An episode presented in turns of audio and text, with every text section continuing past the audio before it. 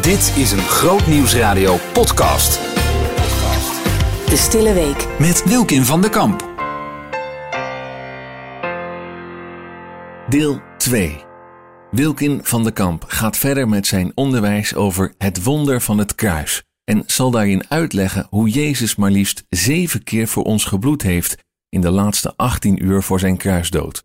Al deze zeven keer was dat niet zomaar, maar wilde God laten zien voor welke dingen Jezus de hoogste prijs heeft betaald. Om de laatste 18 uur voor Jezus sterven te kunnen begrijpen, moet je je eerst verdiepen in wat er gebeurde op Yom HaKippurim, oftewel Grote Verzoendag. Alleen op deze dag mocht de hoge priester het allerheiligste deel van de tempel binnengaan. In Leviticus 16 kun je lezen hoe de hoge priester, gekleed in eenvoudig linnen, met het bloed van het offerdier het allerheiligste binnenging om verzoening te ontvangen voor alle zonden die het volk in onwetendheid had begaan. De hoge priester doopte zijn vingers dan in het bloed en besprenkelde eerst het gouden verzoendeksel op de ark. En daarna besprenkelde hij met het bloed zeven keer de aarde. Het gouden verzoendeksel werd met bloed besprenkeld als teken voor de hemel dat het jaarlijkse offer tot verzoening had plaatsgevonden. Maar waarom moest ook de aarde zeven keer met bloed worden besprenkeld? De profeten en de vier evangelisten vertellen ons dat Jezus in totaal zeven keer voor ons gebloed heeft. En de zeven keer dat Jezus gebloed heeft, vonden niet per ongeluk plaats. Het waren stuk voor stuk profetische handelingen. Honderden jaren daarvoor voorspeld, door God gewild en ingegeven en uitgevoerd door zondige Romeinse soldaten. En met deze profetische handelingen wil God ons duidelijk maken wat het wonder van het kruis voor ons betekent. Zoals de hoge priester op grote verzoendag opdracht kreeg de aarde zeven keer met het bloed van het offerdier te besprenkelen, zo doordrenkt op Goede Vrijdag het bloed van Jezus zevenmaal de aarde. Die zevenvoudige besprenkeling in de tempel was elk jaar een voorafschaduwing, een profetische vingerwijzing naar de zevenmaal dat Jezus voor ons zou bloeden in de laatste 18 uur voordat hij stierf. Jezaja had in hoofdstuk 52 en 53 geprofeteerd dat Jezus voor ons aan het kruis zou sterven. Hij zei, zo gruwelijk, zo onmenselijk was zijn aanblik, zijn uiterlijk had niets meer van een mens toen Jezus aan het kruis hing. En dan zegt Jezaja, zo zal hij vele heidevolken besprenkelen. Dit is waar de apostel Petrus op doelde in zijn eerste brief, hoofdstuk 1 vers 2. Jullie zijn door God de Vader voorbestemd om gehoorzaam te zijn aan Jezus Christus en om besprenkeld te worden met zijn bloed. Besprenkeld worden met het bloed is niets anders dan een verwijzing naar de zeven keer dat Jezus voor ons gebloed heeft. In deze serie gaan we op zoek om te ontdekken wat dit voor ons vandaag betekent. Elke keer dat Jezus bloed vloeide, is een vingerwijzing van God naar een van de zeven wonderen van het kruis die in jouw leven mogen plaatsvinden en die samen één groot wonder van Gods liefde vormen. Het is door die liefde dat jij nu vrijmoedig tot de troon van Gods genade mag naderen. Ja, het heeft Jezus bloed, zweet en tranen gekost om jou te vergeven, te verlossen, te reinigen, te genezen, te bevrijden en te verzoenen met God de Vader om jou een heel nieuw leven te geven. Het is Gods verlangen dat jij het zevenvoudige geschenk van het kruis aanneemt. Zullen we samen bidden? Vader in de hemel, hier ben ik. U kent mij. Misschien wel beter dan dat ik mezelf ken. Ik verlang ernaar om dieper door te dringen in alles wat u voor mij hebt gedaan in de laatste 18 uur van uw leven op aarde. Open mijn ogen, Vader, voor de grootheid van het kruis. Help mij te begrijpen hoe onmetelijk groot het offer is dat u ook voor mij heeft gebracht. Spreek tot mijn hart en laat mij uw liefde voelen. Dat bid ik in de naam van Jezus. Amen.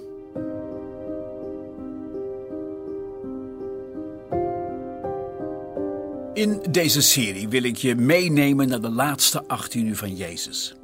De Bijbel vertelt ons dat God de laatste 18 uur van Jezus zelf de regie in handen had en dat hij niets aan het toeval heeft overgelaten.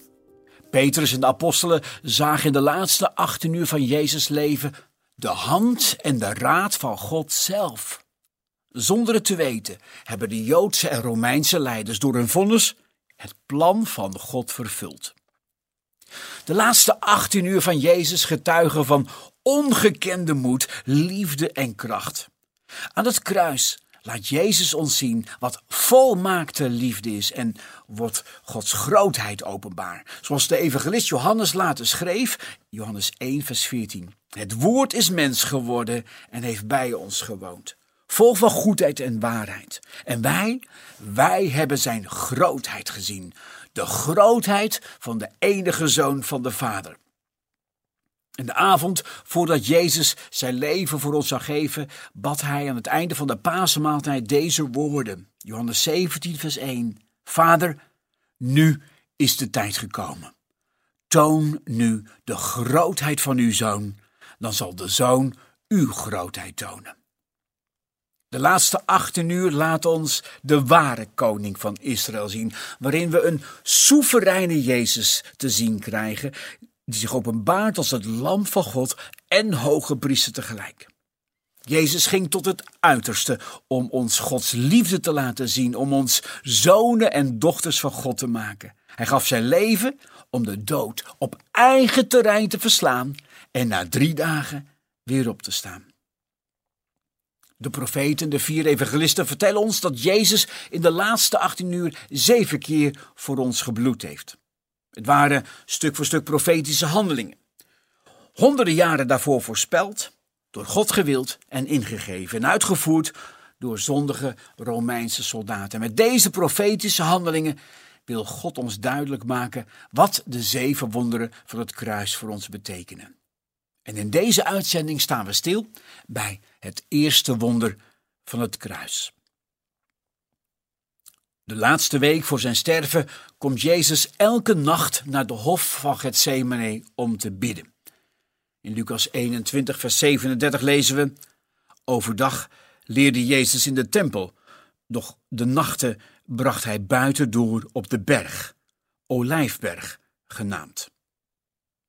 Ook de laatste avond, nadat Jezus om ongeveer negen uur s avonds met zijn discipelen de paasmaaltijd heeft beëindigd, vertrekt de kleine groep oostwaarts richting de Olijfberg. Jezus is in gezelschap van elf discipelen. Judas, de discipel uit Kariot, heeft tijdens de maaltijd de bovenzaal verlaten om zijn meester te verraden. Voor de discipelen is het geen verrassing dat ze naar de Hof van Gethsemane gaan. Het is ook een bijzondere plaats. Vanaf deze plaats kun je de hele stad overzien. De grote tempel van Salomo en de burcht Antonia, waar de Romeinse gouverneur Pontius Pilatus zetelt. Ze zijn zelfs in het donker nog waarneembaar. In oude tijden was deze olijfberg al een plaats van gebed. Het was ook de plaats waar de profeet Ezekiel de Shechina van God heeft gezien. De zichtbare tegenwoordigheid van God die als een wolk rustte op de olijfberg. Gethsemane was een boomgaard met olijfbomen, waar een olijfpers stond of had gestaan. Olijfbomen boden vanwege hun talrijke takken een welkome schaduw voor de dag en een veilige beschutting voor de nacht. Een ideale plek voor Jezus om zich terug te trekken voor gebed en zich voor te bereiden op wat komen gaat. Gethsemane betekent olijfpers. De plaats waar de olijven geperst worden tot ze knappen en het rode vocht tevoorschijn komt. Dit is wat er met Jezus gebeuren zal in Gethsemane. Op deze plek vond de meest dramatische worsteling in de wereldgeschiedenis plaats. Beroofd van iedere menselijke steun werd Jezus dodelijk beangst. De worsteling was zo hevig dat zijn zweet werd als bloeddruppels die op de aarde vielen. Nu is het niet de vraag of je werkelijk bloed kunt zweten. Het fenomeen bloedzweten is medisch bekend onder de naam hematidrosis. Rond de zweetkliertjes bevinden zich verschillende bloedvaten die door bovenmatige stress samentrekken. Als de extreme emoties weer afnemen, verwijderen de bloedvaten zich tot het punt dat ze breken. Het bloed stroomt dan in de zweetkliertjes, waardoor het zweet zich met het bloed vermengt en je bloed begint te zweten. Dat komt nog steeds voor. Piloten in gevechtsvliegtuigen maken soms zulke extreme manoeuvres dat ze onder zo'n grote druk komen te staan en ook bloed beginnen te zweten. De vraag is dus niet of het mogelijk is dat Jezus bloed heeft gezweet. Nee, de werkelijke vraag is: wat heeft Jezus zo'n enorme strijd gekost dat hij bloed begon te zweten? In Gethsemane smeekte Jezus zijn vader niet om het kruis, maar om de beker van hem weg te nemen. Wat zat er in die beker waar Jezus zo bang voor was? Jeremia spreekt in hoofdstuk 25 over de beker van Gods toren, die door de zonde van de volkeren tot de rand toe gevuld is. En de volkeren moeten deze beker, gevuld met hun eigen zonde, zelf leeg drinken. En het gevolg daarvan is dat ze vanaf dat moment zullen worden verlaten door God, gehaat en vervloekt. De beker waar Jezus zo bang voor was, was gevuld met de zonde van de hele wereld. En God vroeg aan Jezus of hij deze beker in onze plaats wilde leegdrinken.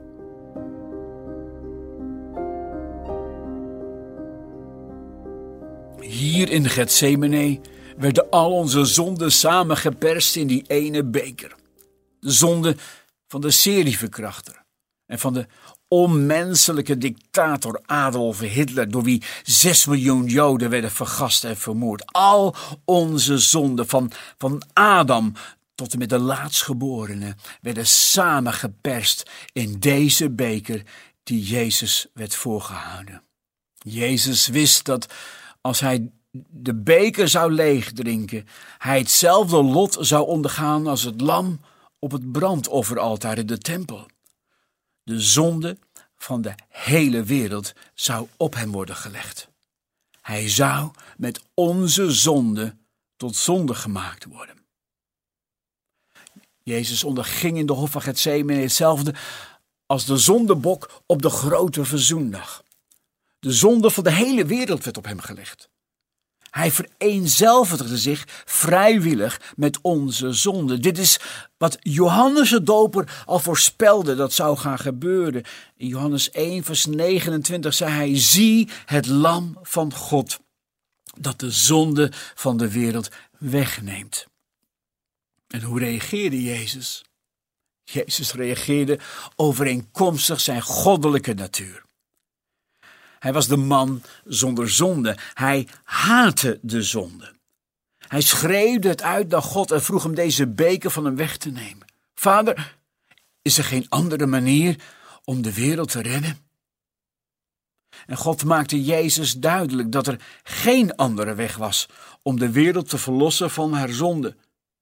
Tot driemaal toe vroeg Jezus of God deze beker van hem weg wilde nemen, maar telkens zei hij: maar niet mijn wil, maar de uwe geschieden.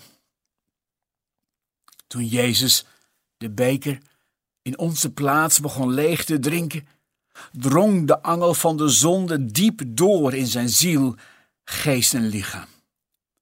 De man zonder zonde die zo zuiver en puur is, dat, dat wij er ons geen voorstelling van kunnen maken werd in alle delen van zijn goddelijke natuur geconfronteerd met elke zonde van ieder mens die ooit geboren is of wordt geboren in deze wereld. De zondelast van de hele wereld drukte zo zwaar op hem dat hij het idee had dat zijn ziel werd samengeperst. Hij werd met onze zonde tot zonde gemaakt. Het was alsof er een film werd gedraaid waar hij middenin zat. Onze zonden werden als het ware op zijn netvlies geprojecteerd. En met al zijn zintuigen en emoties reageerde hij hierop. Toen Jezus de beker, gevuld met onze zonde, slok voor slok begon leeg te drinken, zegt de Bijbel dat hij op dat moment de dood gesmaakt heeft. Hij proefde de bloeddorstige haat van de moordenaar, maar ook de plotselinge paniek van het slachtoffer.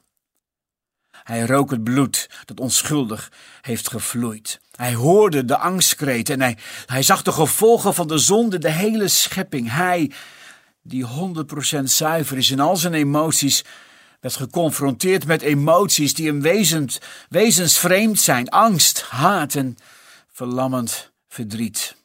Wat Jezus hier meemaakte, was niets anders dan een voorproef van de hel. Marcus schrijft dat Jezus zeer bedroefd was tot stervens toe. En hij gebruikte een Grieks woord dat letterlijk betekent de ellendige toestand van de goddeloze in de hel. Dat, dat is wat Jezus meemaakte in de hof van Gethsemane. Alle, alle duivelse machten, overheden en krachten kwamen op Jezus af om hem te bespotten, aan te klagen, te veroordelen en te pijnigen. Gethsemane was niets anders dan een gruwelijke helervaring voor de man zonder zonde. Maar Jezus ging liever naar de hel voor jou dan naar de hemel zonder jou.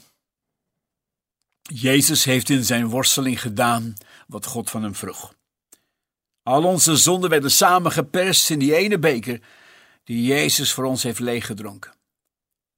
En iedereen, iedereen die gelooft dat Jezus dit deed om ons te redden, gaat ervaren dat er goddelijke kracht is in het bloed van het lam. Dan ontvang je het eerste wonder van het kruis.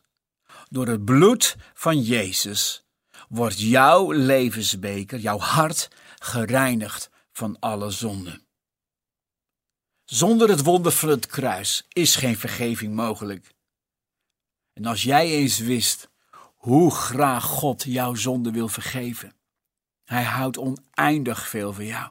Hij heeft alles voor je gedaan om de relatie met Hem te herstellen. Zijn vergeving kent geen grenzen. Wat er ook is gebeurd, waar je ook vandaan komt, hoe ernstig je ook gezondigd hebt, God staat klaar om jou als zijn kind in zijn armen te nemen en je je zonde te vergeven. Wat kun je God geven die alles heeft geschapen? Het mooiste dat je Hem kunt geven is je levensbeker gevuld met jouw zonden dan is Jezus niet voor niets gestorven. Bid je met me mee voor het wonder van vergeving? Vader in de hemel, ik geloof in het offer dat Jezus ook voor mij heeft gebracht. Ik beleid mijn zonde en geef zo mijn levensbeker aan Jezus. Hij heeft mijn zonde gezien hij heeft mijn zonde geproefd en ik dank u, Heer Jezus, dat u mijn beker hebt leeggedronken en dat ik mag ervaren dat al mijn zonden worden vergeven en dat ik door het wonder van het kruis gereinigd word door het bloed van de Heer Jezus. Amen. En daarmee komen we aan het einde van deel 2 uit de podcastserie Het Wonder van het Kruis in deze stille week naar Pasen. Jezus heeft het in de hof van Gethsemane over een beker waar hij niet uit wil drinken, die voor hem zoveel angst inboezemt dat hij zelfs bloed zweet. In de volgende aflevering horen we over de mishandeling van Jezus in het huis van hoge priester Annas. Behoefte aan meer? Grootnieuwsradio.nl/podcast